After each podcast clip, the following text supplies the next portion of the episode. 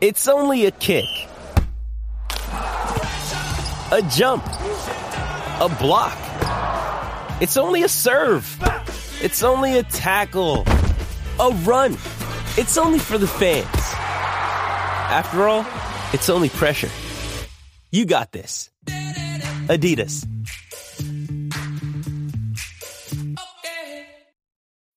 When you need mealtime inspiration, it's worth shopping Kroger, where you'll find over 30,000 mouthwatering choices that excite your inner foodie. And no matter what tasty choice you make, you'll enjoy our everyday low prices, plus extra ways to save, like digital coupons worth over $600 each week. You can also save up to $1 off per gallon at the pump with fuel points. More savings and more inspiring flavors make shopping Kroger worth it every time. Kroger, fresh for everyone. Fuel restrictions apply. Right, right. So w- once again, we the gimmick of this podcast is revealed. The two guitarists, record shop guys, leather and blue jeans, have a cool pick, whereas I had to be faced with, gosh, do I pick Nu Shooz? I can't wait, or do I have to like dive a little deeper? The deeper? answer is you do not pick that. That Do would you- be the answer. Jeff Simons, do you have Nu Shooz? I can't wait do in your not. twenty thousand songs. Dude, I don't even have new shoes in real life. I, I mean, I don't know what the hell you're talking about.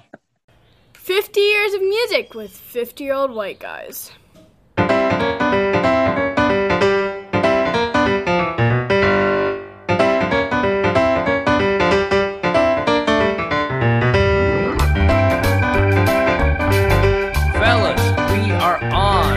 Jeff Simons, how's it going in Berkeley? Uh, you can breathe. Our air quality went from 248 to 50 in the last 24 hours. So we all went outside and gulped a bunch of fresh air for the first time in quite a few days. That was so nice. 2020 has thrown some fires your way.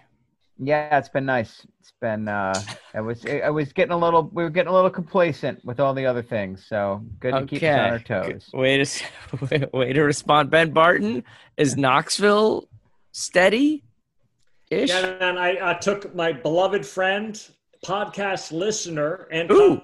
Glenn out for his 60th day, and I've been drinking PM. I'm ready to do this tonight. Wait, you went out for me for a second there. You're you've been drinking how long? I've been drinking since 4 p.m. We went out drinks and a lovely dinner, and now I'm Dear. ready to talk about 1986. Oh dear. Okay. Uh, well, I don't. Have we had a, an inebriated Ben Barton on our podcast as of yet? Oh, the question is if I've been sober, really. That's the fair question.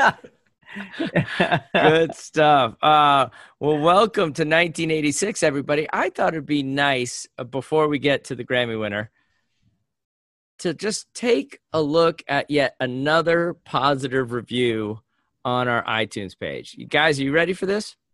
So, Let's do it. so let me be clear. We've had 19 ratings on um, of our podcast, 50 years of music with 50 year old white guys.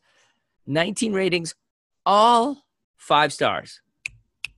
You're running out of family members. That well, I was gonna say only 75% of the respondents are people I actually know and prompted. So I think that's a big deal. But here is a review from another 50 year old white guy. Great chemistry and much hilarity. I have learned a ton along the way. I will excuse the terrible choices made by Tim and Ben. Oh, So, Jeff! Jeff Simons, have you uh, been spending some time on iTunes writing reviews of podcasts? I have not. That is legit commentary. Oh, oh, that feels. I needed that. That was like a B12 shot in the ass. Thank you, there. I'm ready for the podcast now. it is 50 years of music with 50 year old white guys on the Music City Drive In Podcast Network. We're happy to be a part of that family. And today, gentlemen, we are going to have Ricky Valero of the Drive In Podcast Network, kind of one of the organizers of the whole thing, all these great podcasts in one place. He's going to come on and give his choice for 1986. Outstanding. Guests, Nice. guests abound. I love it. Um, all right. Do we have a, a camera on Ben Barton right now? Yeah, man, let's do it. All right, I need a camera on his face because Jeff is about to play not only the Grammy winner, but the number one hit of Oh, I don't like it when you give me this warning. That's not going to be good. 1986. The number one hit of 1986, the Grammy winner, all in one. What a dominant musical performance. Jeff, let's play the the whole thing. Please don't. It's the Grammy winner. It's the number one hit. That's What Friends Are For by Dionne Warwick and Friends. Oh, oh no! Oh, the harmonicas, the worst. Are you kidding me? This is what enemies are for. No. This is about us getting together on Wednesday night. Never thought I'd feel this way. Can I stop? Is that all right? No, keep going. Come on, get, get to And the as far as I'm To get to Elton. That I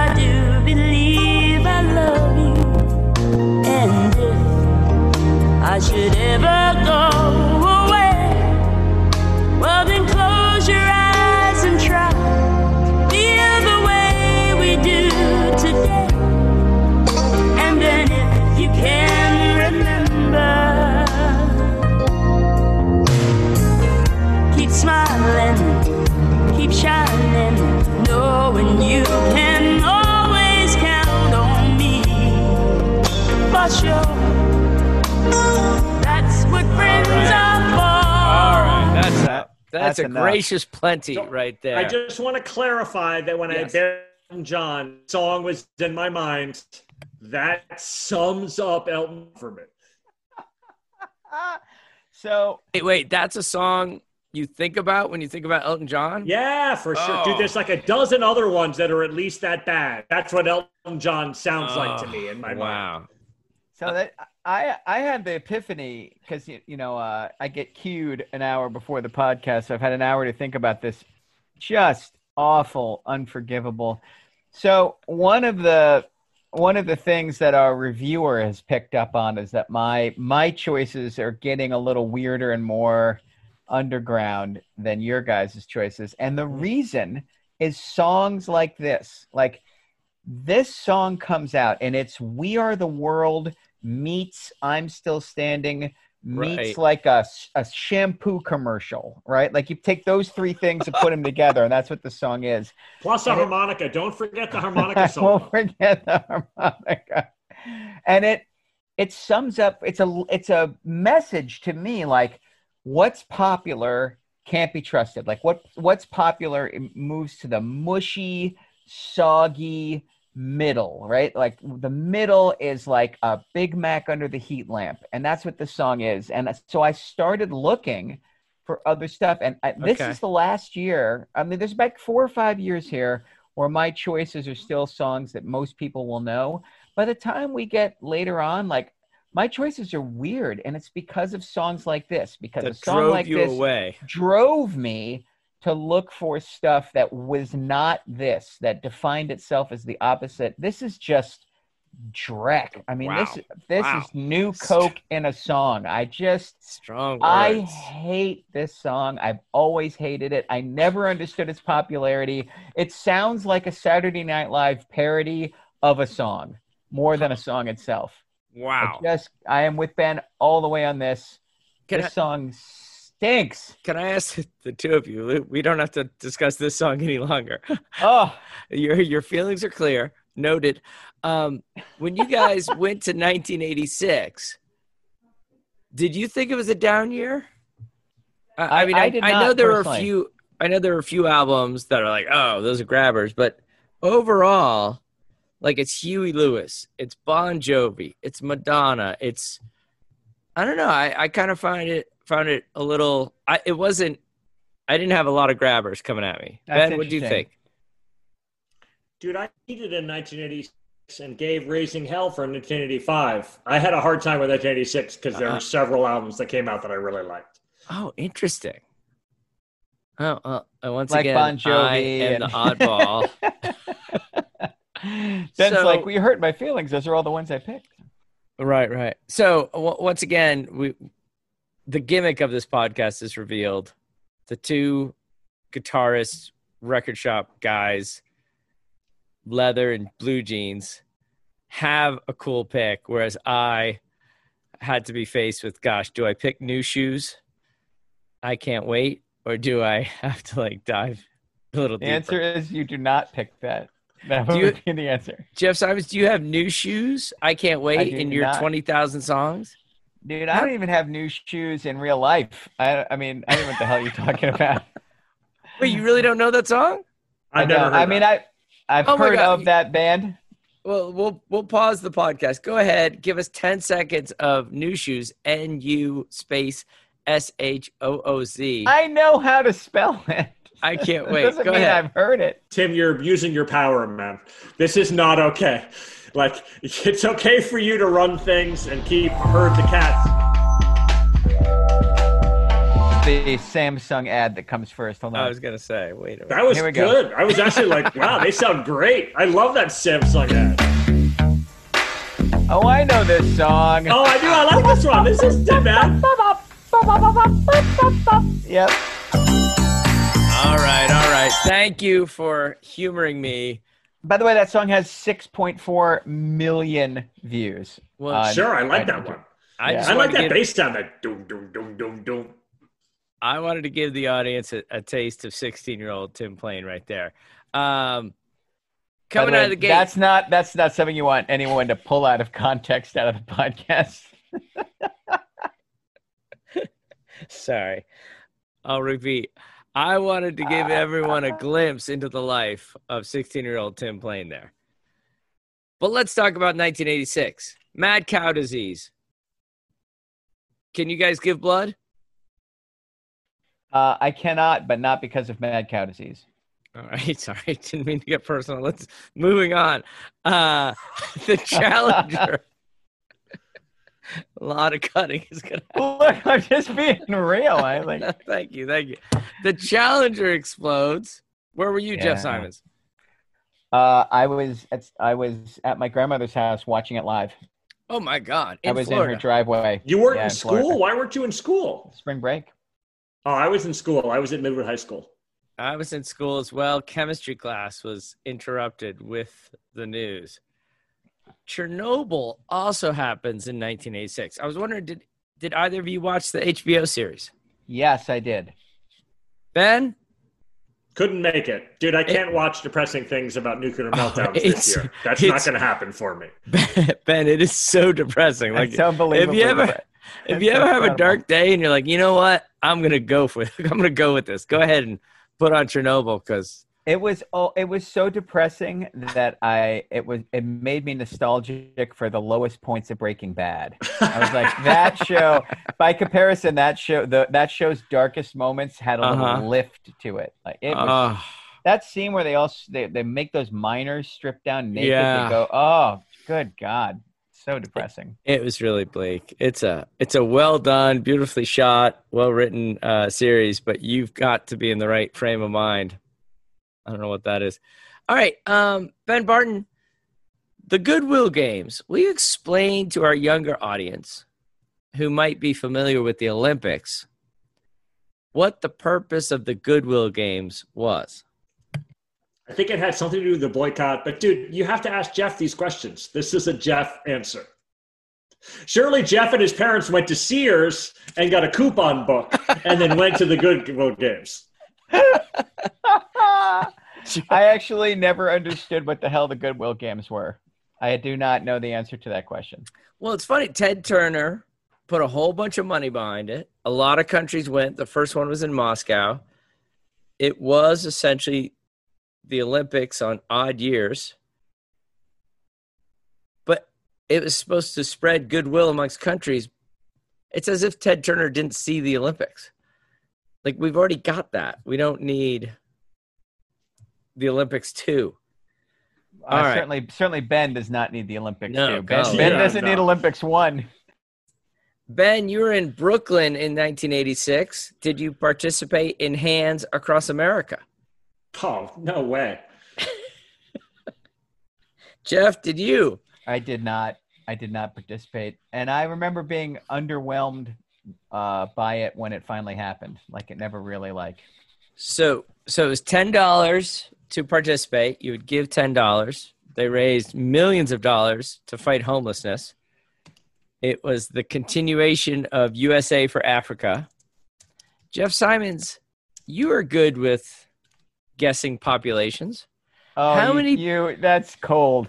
That's cold blooded. How many people? And also, by the way, on the Hands Across America, I much prefer the Jordan Peele's Us version of Hands Across America. Yeah, I did pay attention to that. that was pretty great. Um, how many people joined Hands Across America, Jeff? I, I know there were giant uh, holes across the center of the country.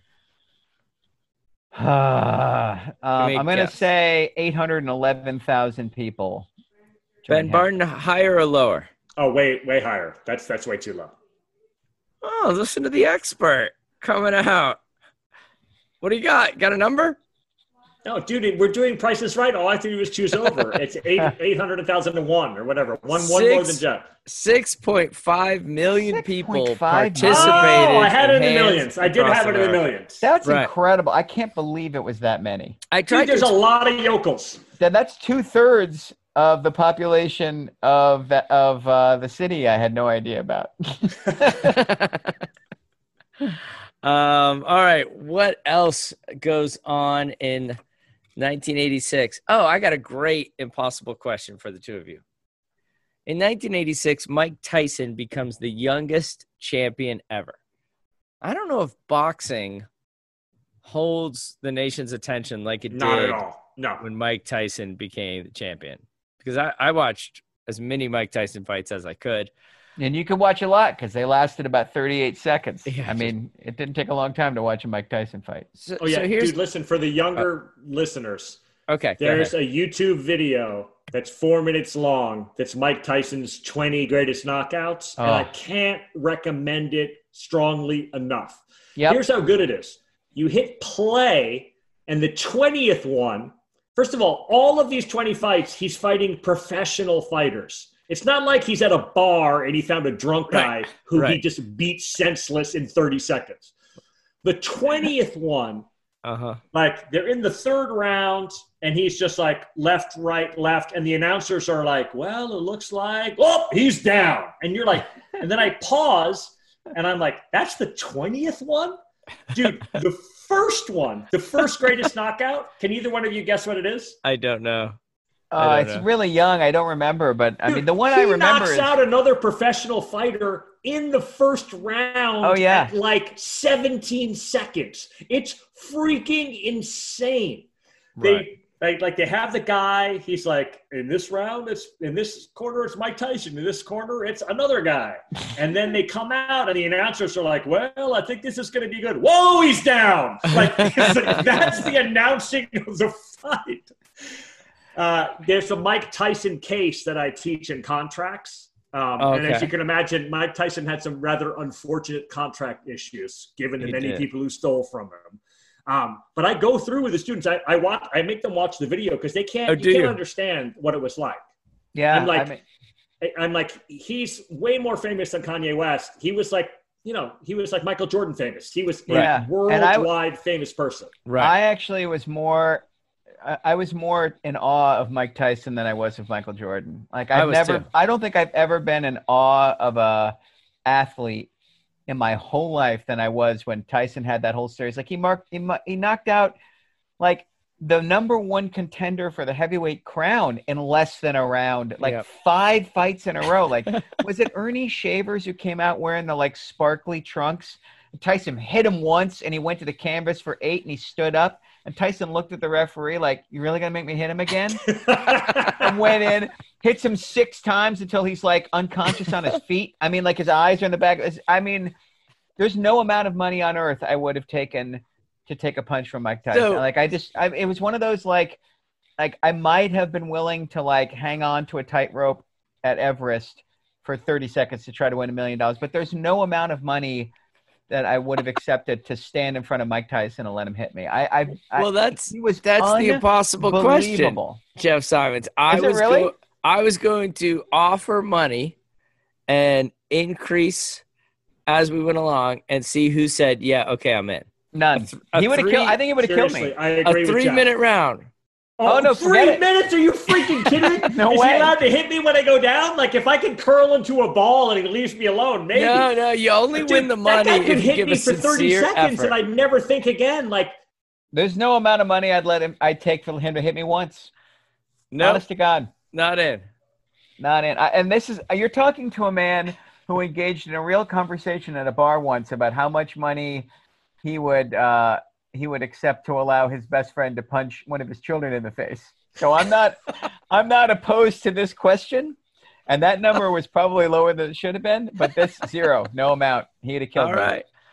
Dead All feet. Good. Well, I'm glad Will is not a fan of our podcast. That's a good thing. Um, all right. I name the movie. Whoever can give me a line from the movie wins the contest. Whoever goes first. Ready? Wait, wait, wait. You're giving the movie or the line? No, no. I'm giving the title of the movie, and Oh. someone has to come up with a line. Let's see who goes first. Ready? Crocodile Dundee.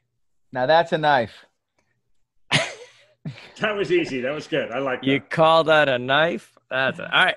Uh, Top Gun. I feel the need, the need for speed. oh, Jeff is Ho- killing on this. one. Homoerotic high five. Was it?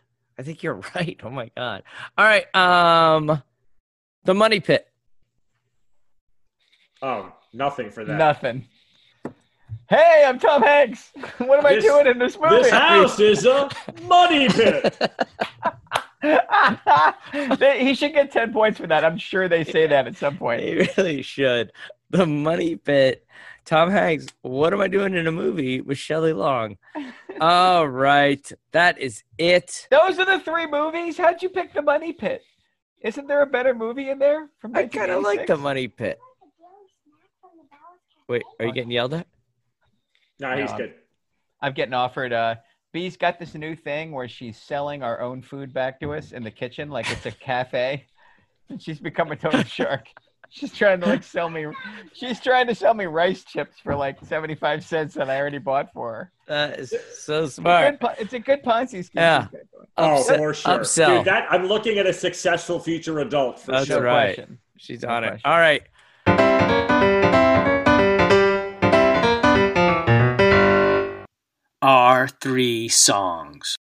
Ladies and gentlemen, this is so exciting. Ricky Valero is here, the man or one of the men behind the uh, Drive In Podcast Network. Ricky, how's it going tonight? I'm doing good, man. Just just keeping busy. I'm excited. Um, I kind of approached you guys a couple weeks ago whenever I was like, oh, I got to get on during 1986, obviously because it was the year I was born. So Nice. some great songs came out this year. I was doing a little research about some of my favorite songs, so I'm excited. Well, Yeah, I- we- we were you're just talking like- about. Tim was worried it was kind of a down year, but uh, I think there's there's some gold in there in those hills. Like there's some good ones. Ricky, before we go on, you're you're incredibly busy right now. You you've got like a new article every day. You've got two podcasts that you juggle, I believe. What are the names? Oh, sorry, three. What are the I had a names of your I had a third. Why not, right? What are the names of your podcasts? All right, so I do the Music City Drive-In, which is the film podcast. Right now, obviously, with not a whole lot of films coming out right now, we've been doing. Uh, we go back and we've been re-awarding, re-nominating the Oscars, right? You know what I mean? Oh, We all- right, Nice. right. Just Those like you guys, just guys, just like you guys complain about who wins the Grammys, you know what I mean? We complain about who wins the Oscar. I mean, I complain Awesome. about who wins the Grammys sometimes as well, but we've been re-awarding those as well, just you know, giving those out. And then of course I have the Debbie Delight, which is a, it's more of a fantasy football, college football centric podcast. And just recently, with my friend Kenzie Van Nunes, she and I started the OC podcast, uh, which we're actually going back and rewatching the OC uh, television show. And we're actually uh, uh, we're doing one episode a week. We watch the episode and then we review the episode as a collective whole. So Hey Yeah. man, are you longer or shorter than the actual OC episode?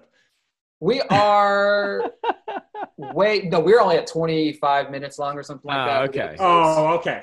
yeah. I no, thought no, yeah. maybe there'd be enough material. I mean, you could go. Maybe you should spread it out a little. We Yeah.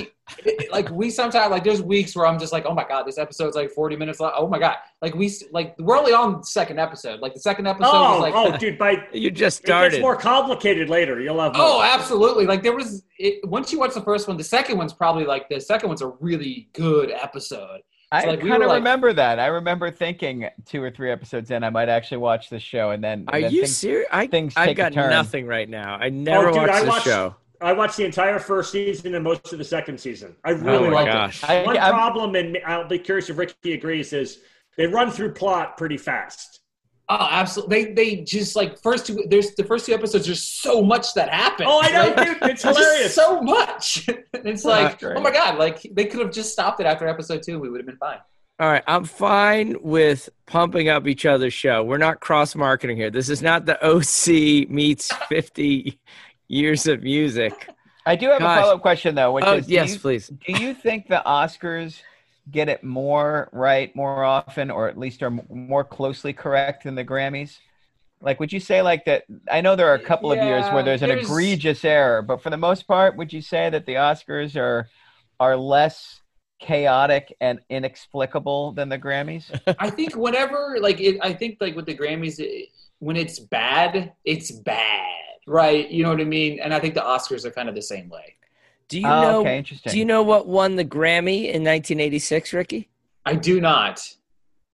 Well, it's a it's a gem. Let me tell you. It's uh that's what friends are for.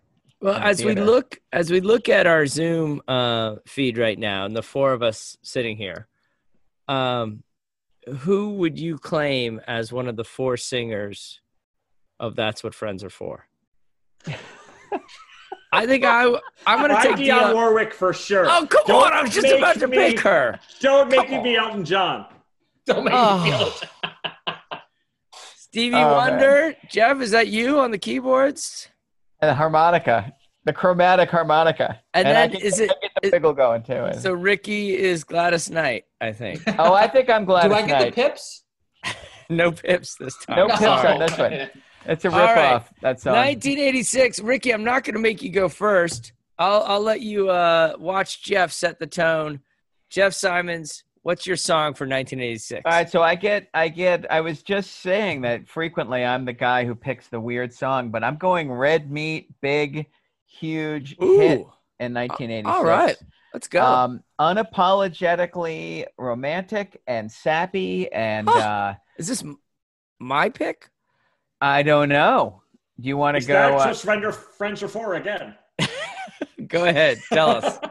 Um, well, because if you do you want to go first? Because No. I have I have a bunch of songs that that it broke my heart to cut. I can go no, you go. You go ahead. This is uh, all I got to do is is uh, mimic holding a boombox over my head. And Oh, you've got my pick. really? No Yeah, way. really. Oh. Here it is. In Your Eyes by Peter Gabriel. Oh my god. I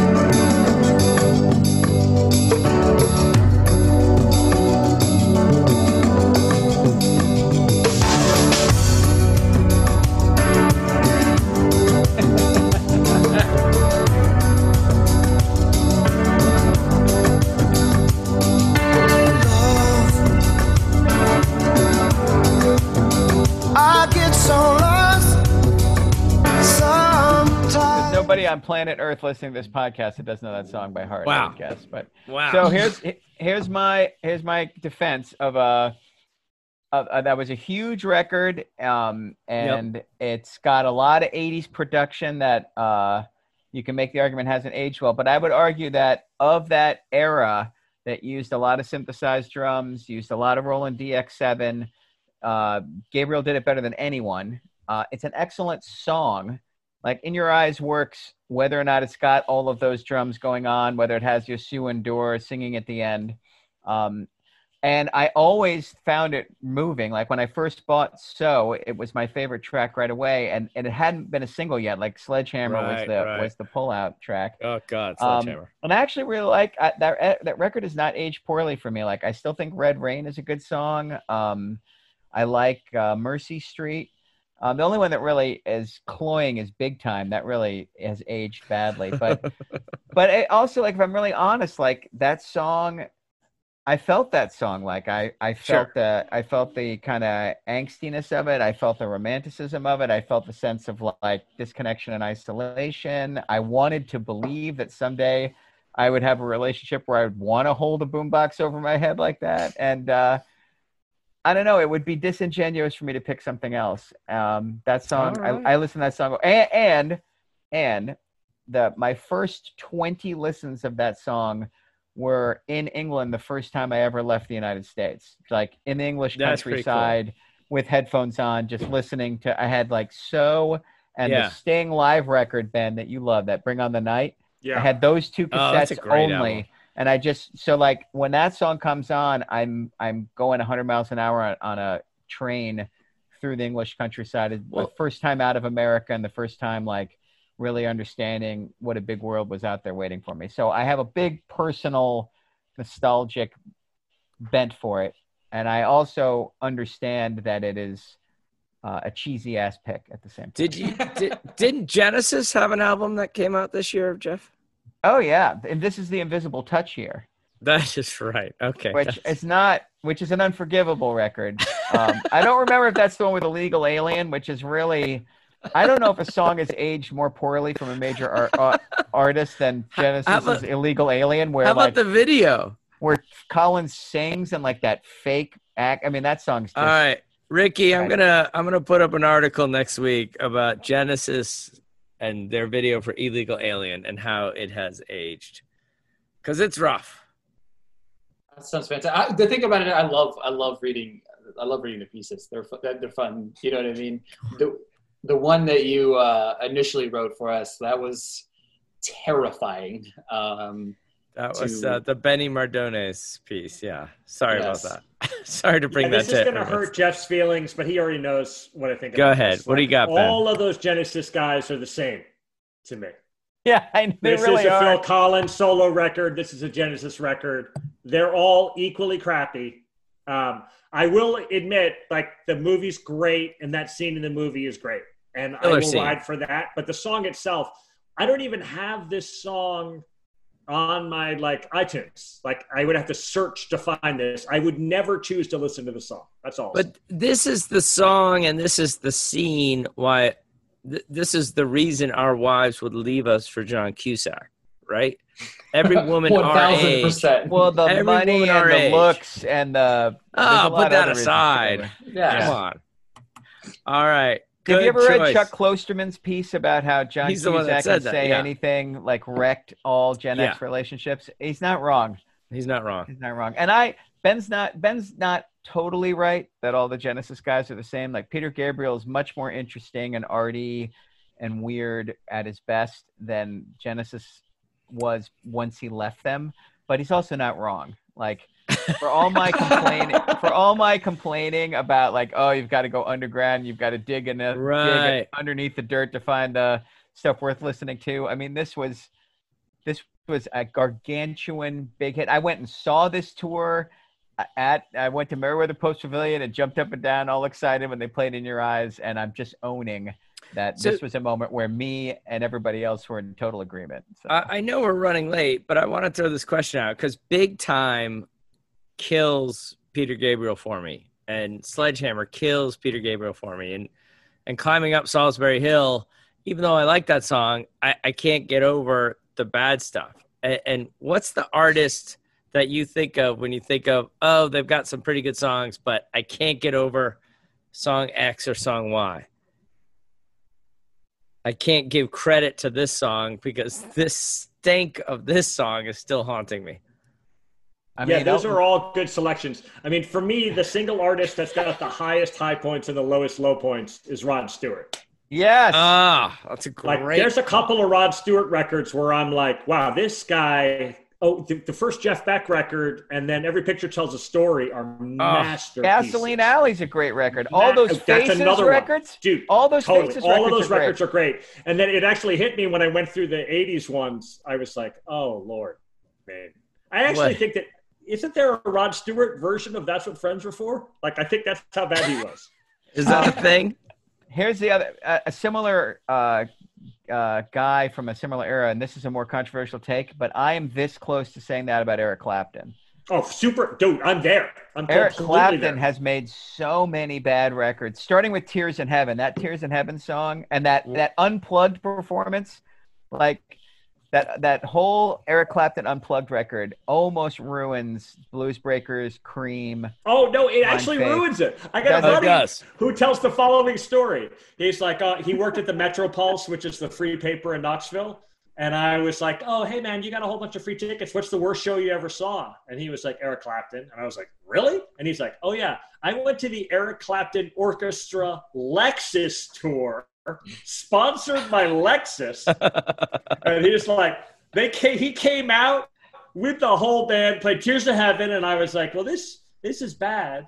And then he played Crossroads with the orchestra, Uh. with the Lexus stick behind him, and he left. Two songs in, he left. I love him. Oh, I don't know that. Um, do you remember that we saw Clapton together in 1989, and I fell asleep for 25 minutes of the show? Oh dear God! Did you really? Yeah, I felt. I mean, I, we were at the Spectrum, and uh, he played "Old Love," which is a endless, endless crappy ballad, and he did a 14-minute version of it, and I was, I felt dead asleep in my chair. And Ben looks over at me. He's like, "What the hell are you doing?" And I'm like, "I was asleep." And he had to wake me up for like pretending or whatever horrible. All singer he was right, hawking. let's let's move on. Nice job. Uh, I actually love that song. I can't I can't drag it very much. Um, good stuff. Ricky, let's go to you. You are not a 50 year old white man. I'm 34 year old. A 34. Remember those days, guys? I was so I, I spry. can't. That's too far away. All right, So, what do you got, Ricky? What do you got? I struggled with this one, right? Because to me, there was a. I almost went this the homie pick here. I almost went "Party All the Time" by Eddie Murphy, but I didn't. Right? I didn't. I came really, really close. But there's one song that I like a little bit more than that one. I went "Addicted to Love" by Robert. Robert Palmer. nice. I love the song, right? You know what I mean? I'm a huge fan of. I actually, there's actually other versions of the song that I really, really like as well. Um, but I, I figured I'd be, you guys would be proud of me. I, I did a little research uh, regarding the song. I didn't realize that this was intended to be a duet with Chaka Khan. Like that's crazy to me. Oh, I didn't know that. That's Yeah, that would have been great. yeah. But Oh, apparently, man. her studio wouldn't release her to uh, Oh. be a part of the song. All Well, right, she must Jeff. be so pissed about that. There Jeff, hit it.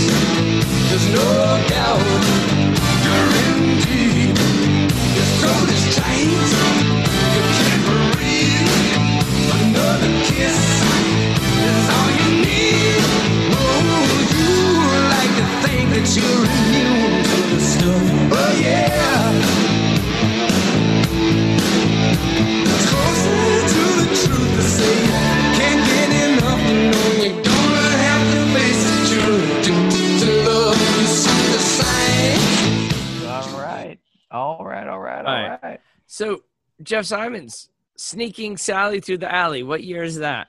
1974 is Sneaking Sally Through the Alley. So that's a long career. Oh, yeah. So Robert Palmer is an interesting dude. Like, I'd never heard of him in 85. Like, I couldn't pretend like I, I mean, I knew he'd had a hit. Uh, remember the song Bad Case of Loving You in the late Sure. 70s? Like, Oh and- yeah. Um, and uh, and I have I kind of wrote him off as like a MTV guy, but like there's a whole he's a fascinating guy. He's one of the last guys who doesn't write any of his songs, but is such a good singer and must be a friendly guy because great musicians will play with him. He did a tour, uh, the Bad Case of Loving You tour, the Secrets tour in 1980. The backing band of that tour is Little Feat without Lowell George. It, I mean, it is Huh. one of the best bands playing little clubs behind this guy. Little Feat is the backing band on the Sneak and Sally record, on the Some People Can Do What They Like record. Um, and then that, that that Clues record, which is the which is the record before this one where he blew up, has two or three bangers on it. He's a but th- there's just he's the last generation of a guy who's just like cool and sings well who can be an artist until American Idol brings that back. But his Oh, yeah. generation of guys like you you usually need I mean I guess Rod Stewart's the other one. Like usually you need to be a writer at this point to be the singer and he's just he's a guy who's like, Hey, that song's good. And he has Ricky, Ricky how'd you come across this song? Oh, well, I mean, growing up, my dad is, you know, listen, this is all this is all we listened to when I was a kid, 60s, 70s, and 80s. That's all I grew up Uh-huh. on, right? You know what I mean? So Uh-huh. I grew up on this music. You know, there's a couple different like I almost went Lionel Richie here. I almost there's just there's so many for me. There's so many good songs here. I just love Addicted to. I love the remake that Florence and the Machine did of Addicted to Love as well. They do a Oh, fantastic Yeah, version. totally. Oh my, it's so Yeah, that's good. really interesting. It's so so good. And Skylar Grey did one too, which I think was attached to like a horror film once upon a time. But I, I love Addicted to Love. I love this song. I when I used to wrestle, somebody used to come out to the song, and, and it, it kind of reminds me of them as well. So Like wrestle in high school? no professional wrestling. I'm sorry. I'm sorry, what? You didn't know this? I know this because I went to the launch party. This is Wait. great. I'm sorry, Yeah. you used to professionally wrestle? I did. Yes, I did. Wow. Uh, what was the yeah. song that you came out with? I I came out to the Kid Rock song "Never Met a White Boy Quite Like Me." Nice. That's too great. The edited Tim- version of obviously you never met a motherfucker quite like me. Sorry, I cannot believe this is when I'm learning this. Did This you hear terrific. Tim like calibrate in that silence? No. Like, I cannot believe how much cooler this guy is than anybody else on this podcast, and why is he with us? And that was I could actually hear your gerbil come Yeah. to a freeze in the Right. hamster wheel trying to Wait, make what did of he say? What?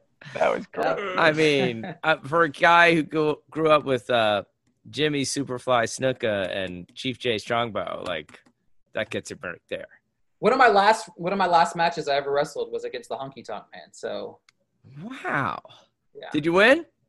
uh, no, I don't think. Uh, no, I didn't. Uh, he hit me with sorry. the guitar, so that's all that really matters. That's see, that's that's cheating.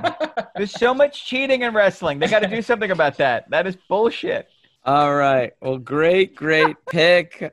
Addicted to Love. Ben Barton, 1986. You're 16 years old, strutting around Brooklyn. What do you got? Yeah, so Jeff is a sensitive 16 year old, and he's listening in your eyes. I'm sad to report Uh oh. that I'm going to choose a Beastie Boys song. All right, so Mike D starts playing in punk rock bands in 1978. In 1981, Wow. Adam Yauch joins the band and they become the Beastie Boys in 81. Six months later, Adam Horovitz joins King Ad Rock, and now they have the bulk of the band. They play in a like hardcore punk band all the way into the mid 80s, and they opened for everybody that Jeff likes. They opened for the Bad Brains, they opened Dead Kennedys, Misfits, Reagan Youth. They were a house band at CBGB's. Like they just played punk music. In 1983, they put out their first hip hop song. Uh, Jeff, you're not going to know this. Cookie Puss. Cookie Puss, which by the way is unbelievably hilarious, and I recommend that you go listen to Cookie Puss. Yeah, Isn't Here that is what the Cookie cake Puss guy? is. That's the cake, right? It's a drum machine beat with the Beastie Boys calling Carvel ice cream Yeah. in Okay. Brooklyn Okay. Yeah. and prank calling them asking to talk to Cookie Puss, which is the name of the ice cream cake that they have there. And they're like cursing and screaming and yelling at this woman. So this song is their biggest hit at that time. And it was a medium-sized hit in New York to the point where I remember hearing, I was like, what the hell is this like Frank call song? Is this the So- what, what? What year's the Jerky Boys? It's, It's way before really that. Yeah. This is way Yeah. before Jerky Boys. Yeah, Okay. totally. So this is 1983 Cookie Puss. They decide that they want to be a hip hop act. So they fire their. They had a female drummer. They fire her, and they just become a trio. They pick up Rick Rubin, who's just a student at NYU, and Rubin is their DJ. So they're appearing, the three of them rapping with Rubin as the DJ. They record in 1985 and 1986, Licensed to Ill. They recorded in like three months, and it's a complete joke. Like, none of them think anything's going to happen with this at all. They're drunk as hell this entire time, all the way through it. Oh my god. They put out the record. Rolling Stone magazine gives it five stars with the headline Three Idiots Create a Masterpiece. Uh, Which is the original review of the Sistine Chapel, too. I don't know think so. that. I remember that. everybody will remember, they only have in their entire career one top 20 hit. What is it? Fight for your right to Yeah, sure. Fight for your right to party. Party. And it's actually like weirdly, it's like Beck and Radiohead, where their first single they come to hate and despise. Yeah. Like it's embarrassing to them. And actually, now when you listen to it, it's medium embarrassing, frankly. Um, and un- under other circumstances, I would choose a Paul's Boutique song, and then later on, I will choose a later version song of them. I couldn't not choose the new style by the Beastie Boys. This was the Let's go. soundtrack to that year. Let's go. I love that record. Let me pause for a second to just go ahead and say a couple of different things. The first thing I'll say is these guys are very clear and apologetic about how bad they are to women and their Yes. stupid gun stuff. Like it's a Yep. disaster, and I'm not here for it at all. Second, there's a bunch of interviews with them where they're like, "How do you feel about cultural appropriation and stealing African American music?" And they're like, "We're very apologetic about that. We recognize that. Like we have to have a full conversation about race in this country." Like, and that's the thing that makes me feel okay about choosing this is these guys were basically like like three to five years older than I was. Uh, they went to Edward R. Murrow High School, St. Anne's High School, and LaGuardia High School in Manhattan. There was a rumor they went to my high school, but that actually turned out not to be true. But like Okay. it was like as if I went to high school with these guys, Yeah. and I grew with them. Like when the new style came out and all the misogyny and stuff, I was 17. I was like drunk and girls, okay. As you grow with them, you grow into it. The New Style by the Beastie Boys. Jeff, four and three and two and one. And when I'm on the mic, And on the cool check-in, center stage on the mic, and we're putting it on wax. It's the new style. Four and three and two and one. What up? And when I'm on the mic, the suckers run. Down with that rockin' like ten, you ain't. And I got more juice than Picasso got pick. Got rhymes that are rough and rhymes that are slick. I'm not surprised you're on my dick. D-A-S-T-I-E. What up, my dick? Oh yeah, that's me. I got franks and pork and beans. Always plus the new routines. I get it, I got it, I know it's good. The rhymes are right. You wish you would. I'm never in training, my voice is not straining. People always whining and I'm sick of complaining. So I went into the locker room during classes. Went into your locker and I smashed your glasses. You I love that line. Wow. So, all right. So um, here's a couple of things So that, that I love. I don't like, I love about that song. The first thing is they were the master samplers, and it's partially just Rubin on this record. But Okay. uh, hey, Jeff, that guitar note, can you name the sample? Oh, no. Can't. ACDC Flick of the Switch. Oh, wow. It's the first chord on that ACDC song. It's amazing. That's fantastic. Uh, and then in the chorus, they do the "There it is." What's that? Uh, can't. Run DMC, Peter Piper. Oh, And, nice. like so, and and then they've got the that drum sound that. Yeah. That's uh, Trouble Funk. Drop the bomb from Right, that I did. 1973. That one I Like, did know. Dude, they just have like the most amazing samples in there.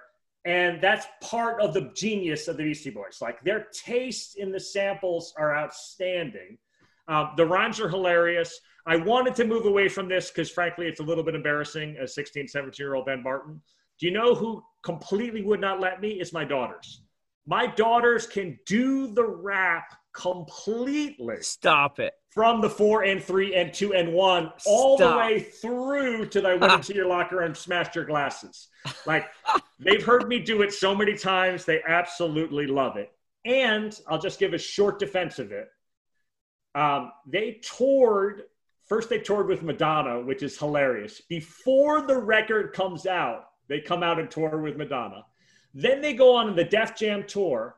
They're the opening act. It's them, then LL Cool J, then Run DMC, and they the other acts loved them. Like there's a great Jalen Rose story where they're playing in Detroit.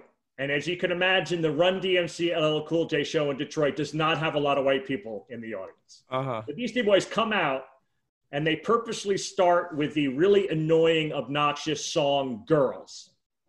And Jalen's like, they're booing them, they're throwing crap at them. All the lights go down. They comes back up on the cool check it center stage on the mic. They go into the new style, and 17 year old Jalen Rose, who's our age, is like, oh, these guys could be all right. Like, and that was it. Like, they were just off and running with the new style. Um, and this is among the most sampled songs in rap. And like, just like Really? who's who of it. There's an OutKast OutKast song that samples this, and that alone means you're okay. Uh, there's a Pharrell song, a Pharcyde song that does it. Ice Cube, G Easy, uh, Wow. Travis Scott. The song "Let Me Clear My Throat," which is a banger, is completely based on this song. Like it's awesome. So I Wow. saw the Beastie Boys before License to Ill came out. No Um, kidding. Yeah, they opened for Public Image Limited, Oh dear. uh, God. which is Johnny Rotten's Nice! band after the Yeah. Sex Pistols Oh, at the yeah. Warner Theater. And so I'm there with my friend Red, and like we're suburban punkers in the big city, like with the guys with the real hair. We're already kind of like freaked out. These guys come out on stage, and it's the three dudes and Rubin. They are so drunk they can barely stand. They start a song, it stops. They start a song, it stops. They start baiting the audience. Like, we got any Sex Pistols fans out there? Some cheers and like, well, you're 10 years too late, you poser losers. They're just throwing insults.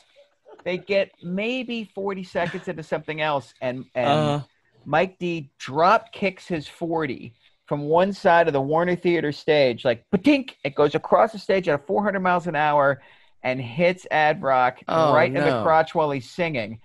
He sinks to his knees, still holding the microphone, screaming, My balls, my balls. Mike D's like, Did you guys see that? Greatest shot ever, greatest shot ever. Oh, it hurts. Curtain, lights, end of show. And I I- went home that night. What did I buy at the merch table? The Cookie Puss 12 inch. Not Nice. anything from Public Image Limited, whose show was meh. That was it. I mean, that they left the stage, and Red and I looked at each other like, well, now that is something worth keeping an eye on. And then License to Ill came out like a year later.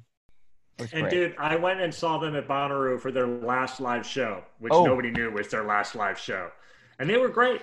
They were really, really good. And it's one of those things where it was like, ah, you know, I go to Bonnaroo every year, and so it just happened to be the case. But I can tell you how meaningful that was for me to see those guys. cool. All right, Um, Timmy, let's hear it, man. All right. you so stalled long enough playing. Here's what we got. I, I do not have a song that I appreciated in 1986 uh, because it actually doesn't come out to 1987. So I'm using my cheat card because it was recorded in June of 1986. But Jeff Simons, see if you can name it just by this little factoid. It was also recorded in June of 1979. You're you're muted. I can. I'm. I think I can name it, and I'm. I'm very surprised by the choice. If I'm right. So I I'm very excited for this song. I play this video for my students every year. I talk about the debate between Michael Jackson and Prince that raged in the 80s and how those of us on Michael Jackson's side were were ultimately terribly terribly wrong. And this is the song and the video I play for my students. I could never take the place of your man by Prince. I could never take the place of your man by Prince.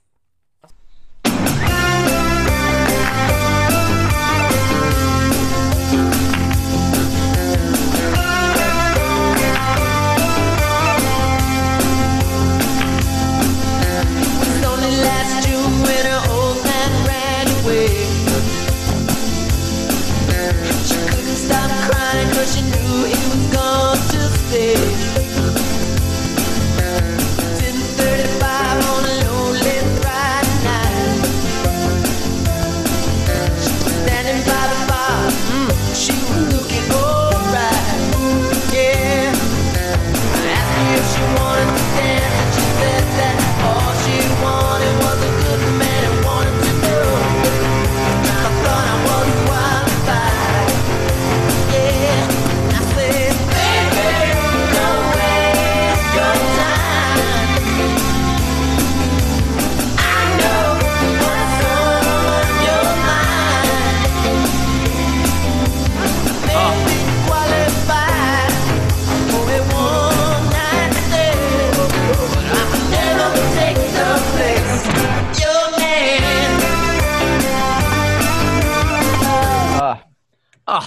know that mean, 19 the 1979 crushes demo is no slouch. Have you guys heard it? I have heard it. What did you think of it? I thought it was I- great. Have I- you ever heard this, Tim? Yeah, yeah. No, I listened to it. And I was trying to figure out what's the difference between um, what he's thinking in 1979 versus what he ultimately is like. No, no, this is the song. I just can't believe how similar. Like he's he's 19 years old on this first version, and it's for Wow. the it's an outtake of this of the first record, the one that's just called Prince. Is it But I mean- six minutes long, like the album one, or no?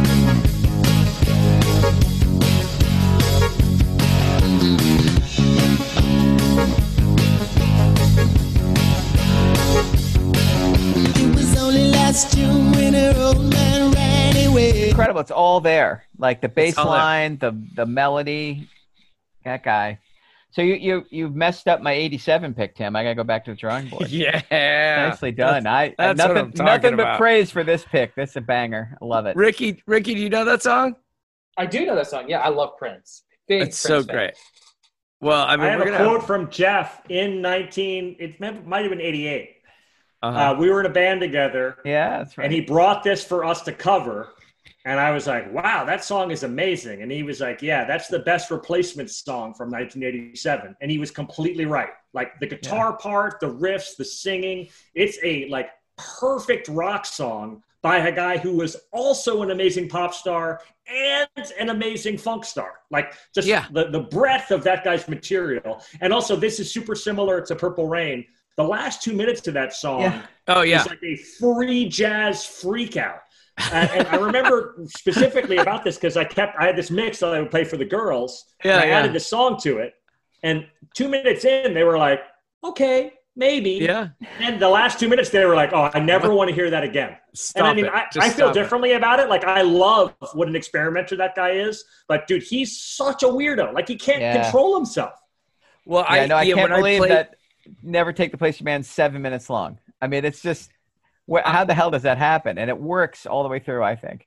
Well, I should confess that when I play the video for my students, I stop. Like as soon as it starts going, I was like, "All right, that was Prince, ladies and gentlemen." But by the way, the greatest spin move while playing guitar I've ever seen in that video. I mean, it's just seamless. The man could absolutely boogie. Prince, ladies and gentlemen, Ben Barton, will there be more Prince songs in our future? I think Prince uh, Prince lost out this this by a, a hair. This is Kiss's year, isn't it? I thought that was going to be your pick. Yeah, oh, I I, thought love- Kiss was next year. No. He goes Kiss, and then he's got Then he's got What's he got? of the Times. He's got this crazy double record with no Wow. really big hit from it. That wait, No, wait, dude, wait, and now you're helping me because No. there's a chance that I was going to choose an unreleased Prince EP in the 2000s. The Deliverance EP, I can't just describe how much I love that. It's so good. It's so good. It's right after Katrina, and it's like n- right now, it's my current favorite Prince thing. and Wow. he's Just not to it wrong. on loop. Ben Ben turned me onto it, and it's it's great. what's it called? It's called Deliverance, right? Deliverance. Is the name of the E Well, EP? I mean, just real quick. I mean, I know we had a love fest for Prince last week, but so 86 has Manic Monday, it has Kiss, and it has him recording Sign of the Times. which starts as a triple record called Dream Factory that he turns into the to the record company. They're like, "You are out of your mind if you think you're putting out a triple record." So he grudgingly takes it all back, turns it into a double, records five new songs, throws away seven others. The, there's a there's a super deluxe edition of Sign of the Times that's coming out next month, and it is eight CDs of material. The original double CD, four CDs of outtakes, over 38 other songs that were under consideration, Wow. and then a full two-hour concert at Paisley Park to celebrate the release. so no, this is Bo- the thing that's hilarious about Prince is like Sign of the Times. Uh, even people who love, I love Prince, but he he could have used an editor, but then you're like, oh, he actually did have one. Yeah, I mean that's Yeah. He actually cut Yeah. three quarters of the material. Yeah. He could have cut even more, but that's how much he cut. Yeah. So Rick, Ricky, you you tweeted today like, "Jeepers, I need an intern because you're cranking out material left and right." Next time that you start to think, "Oh my gosh, I've got too much going on," just think of Prince. Yeah, exactly. okay, so I, ha- I have a I have a question for you guys. All right, so in Uh-huh. the world of film, for me, like I'm very sacrilegious with giving a five stars to a film, right? Okay. It like for me personally, if a person consistently says this is a masterpiece and consistently says it's a five star film, I'm like, Yep. people stop taking you seriously, right? Is that does that is that the same way in you guys' world?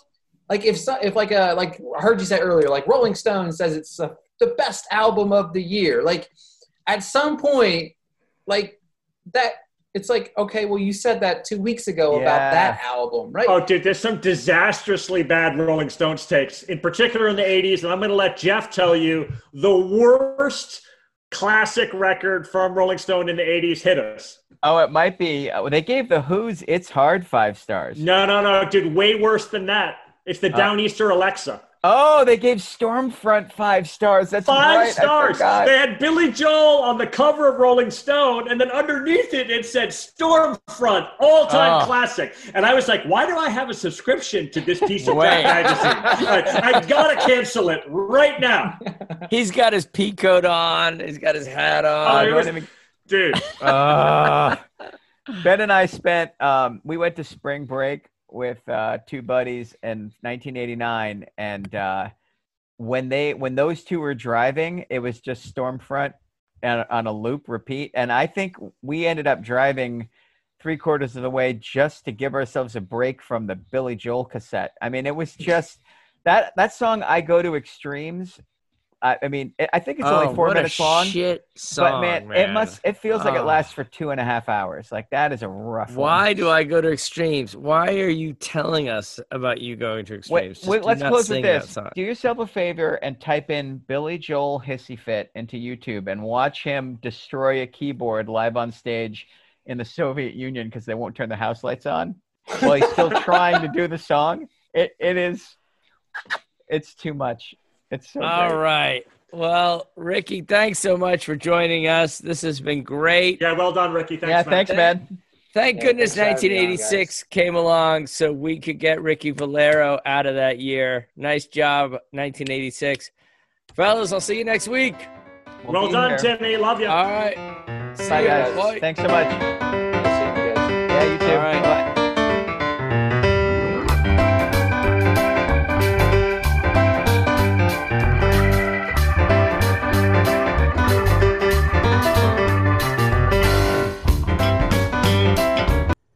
Thanks for listening to 50 Years of Music with 50 Year Old White Guys.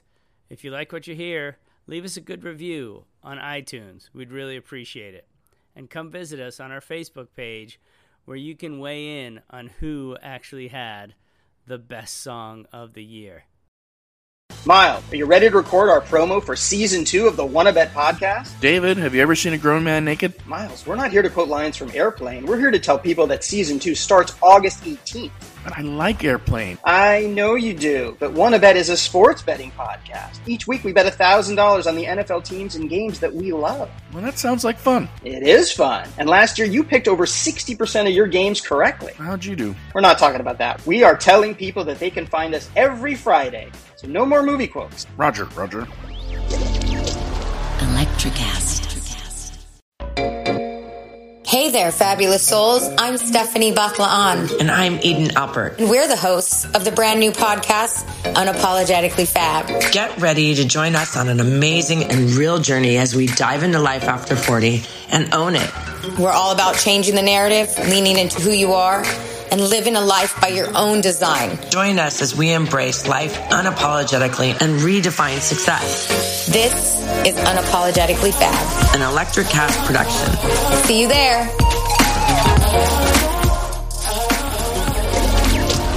Electricast. Electricast.